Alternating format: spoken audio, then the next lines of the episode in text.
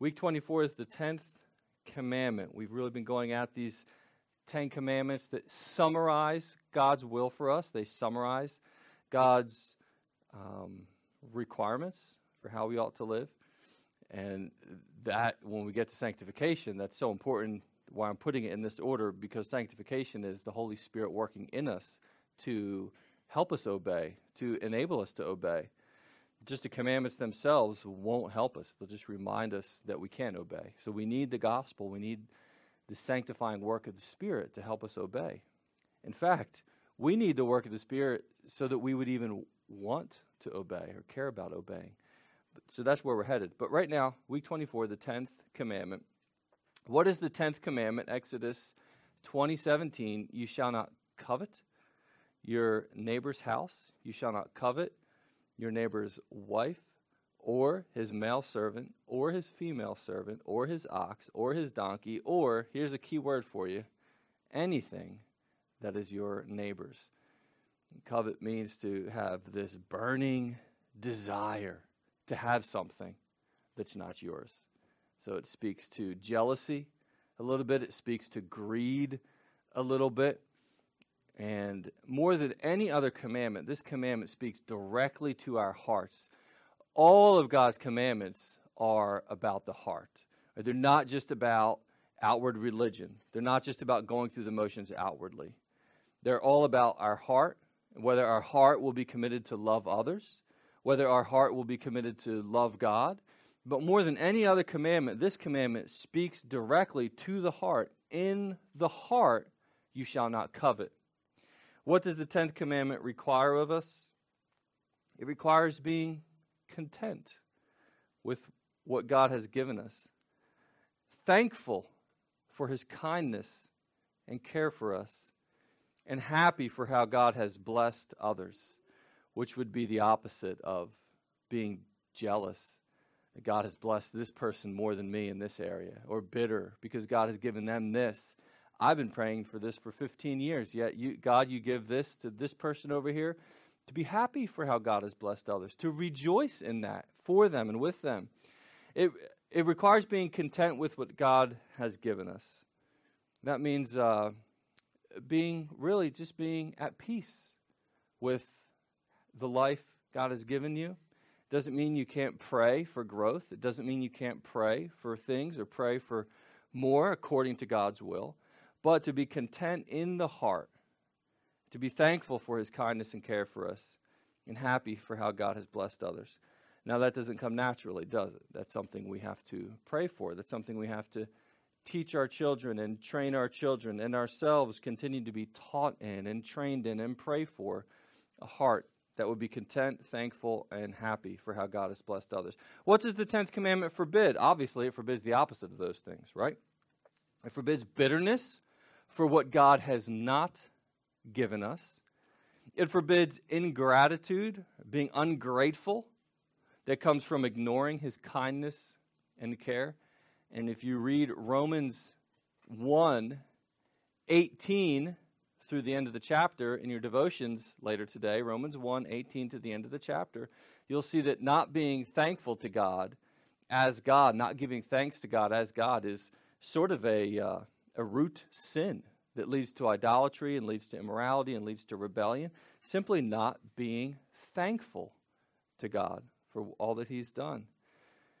It forbids ingratitude that would come from ignoring His kindness and care. And it forbids selfish craving after what God has given others. And when you see the word covet in the command, you shall not covet this, you shall not covet that, that's what it's speaking like straight to, immediately to this a selfish craving for what God has given you. That's me coveting something God has given you. What does the 10th commandment teach us about God? Do you kids remember this? That all the commandments, ultimately, what they're doing is they're teaching us something about God. They're teaching us something about his, command, about his character and about his will. It teaches us that God is all we need for true happiness and fulfillment. All right, so we shouldn't live as if this thing over here that I want, we shouldn't live as if this thing is going to be the key to my happiness. God is all we need for true happiness and true fulfillment.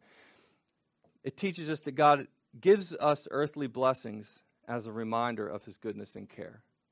We're not saying the earthly blessings don't exist. We're not saying that we shouldn't pray for earthly blessings. We're not saying that we should not enjoy earthly blessings. There are good things and blessings in this world.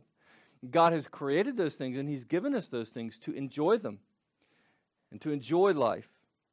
But always, always, they should be a pointer to Him and a reminder of His goodness and care. But at the end of the day, He is all we need for true happiness and fulfillment.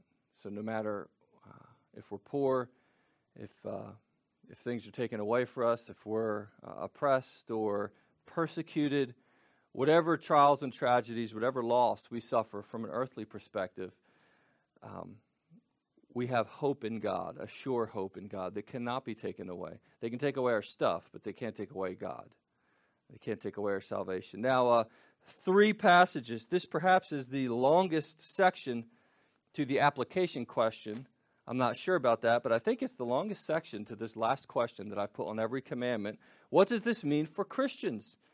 First, it means that Christians should shine the light of contentment to the watching world. We should be a content people.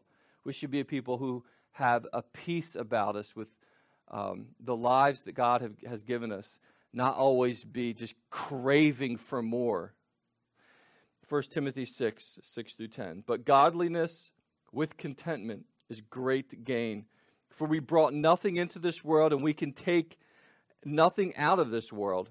But if we have food and clothing, with these we will be content. But those who desire to be rich will fall into temptation, into a snare into many senseless and harmful desires that plunge people into ruin and destruction. For the love of money is the root of all kinds of evils. It is through this craving that some have wandered away from the faith and pierced themselves with many pangs. That just speaks to the danger of being greedy, the danger of not having contentment, the danger of covetousness. We took nothing into this world, and we could take nothing out of this world if we have food and clothing, we'll be content. Second, it means that Christians should not be materialistic like the world around us. Luke 12, 15 through 21. Jesus said to them, Take care, be on your guard. It's a powerful phrase there. Be on your guard. Stand guard. Be ready. Keep a watch. Be on your guard against all covetousness, because one's life doesn't consist in the abundance or in the amount of his possessions. And then he told them a parable, saying, The land of a rich man produced plentifully.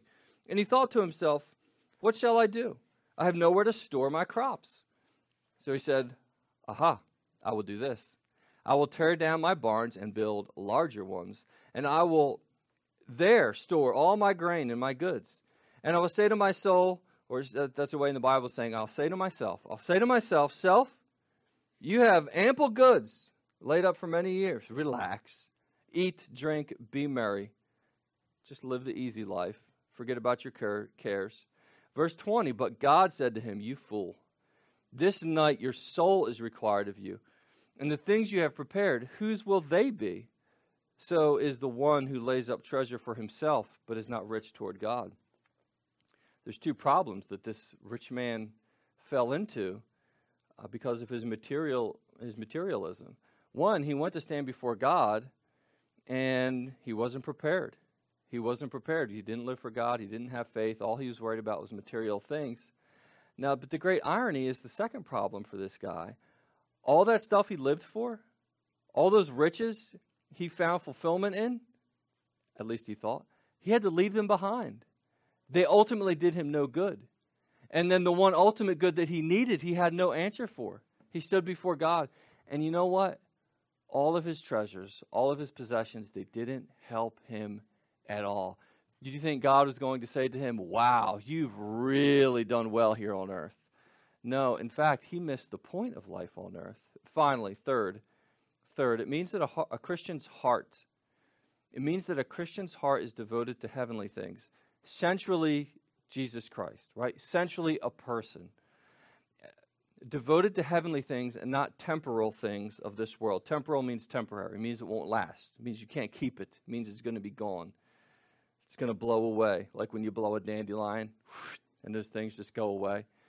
Right? These are the things of the world. Matthew 6, 19 through 21, some of my favorite verses.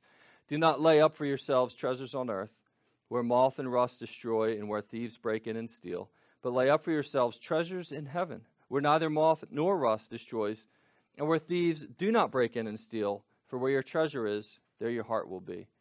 Let God be your treasure. Let the blessings of heaven, forgiveness, be your treasure. Sanctification be your tre- treasure. Let Jesus, the living Lord, be your treasure. It cannot be eaten by moths, cannot be stolen by thieves. You will not lose it. In fact, it will only increase and increase and increase once we leave this place. This speaks to the heart. You shall not covet anything of your neighbors. Don't, don't, don't be bitter. Don't have this selfish craving for what God has given this person. Rather, be thankful for what God has given us. Have contentment and peace. And, and this way, we'll avoid being materialistic, but rather we'll shine a, the light of the peace of Christ to the materialistic world. Let's pray.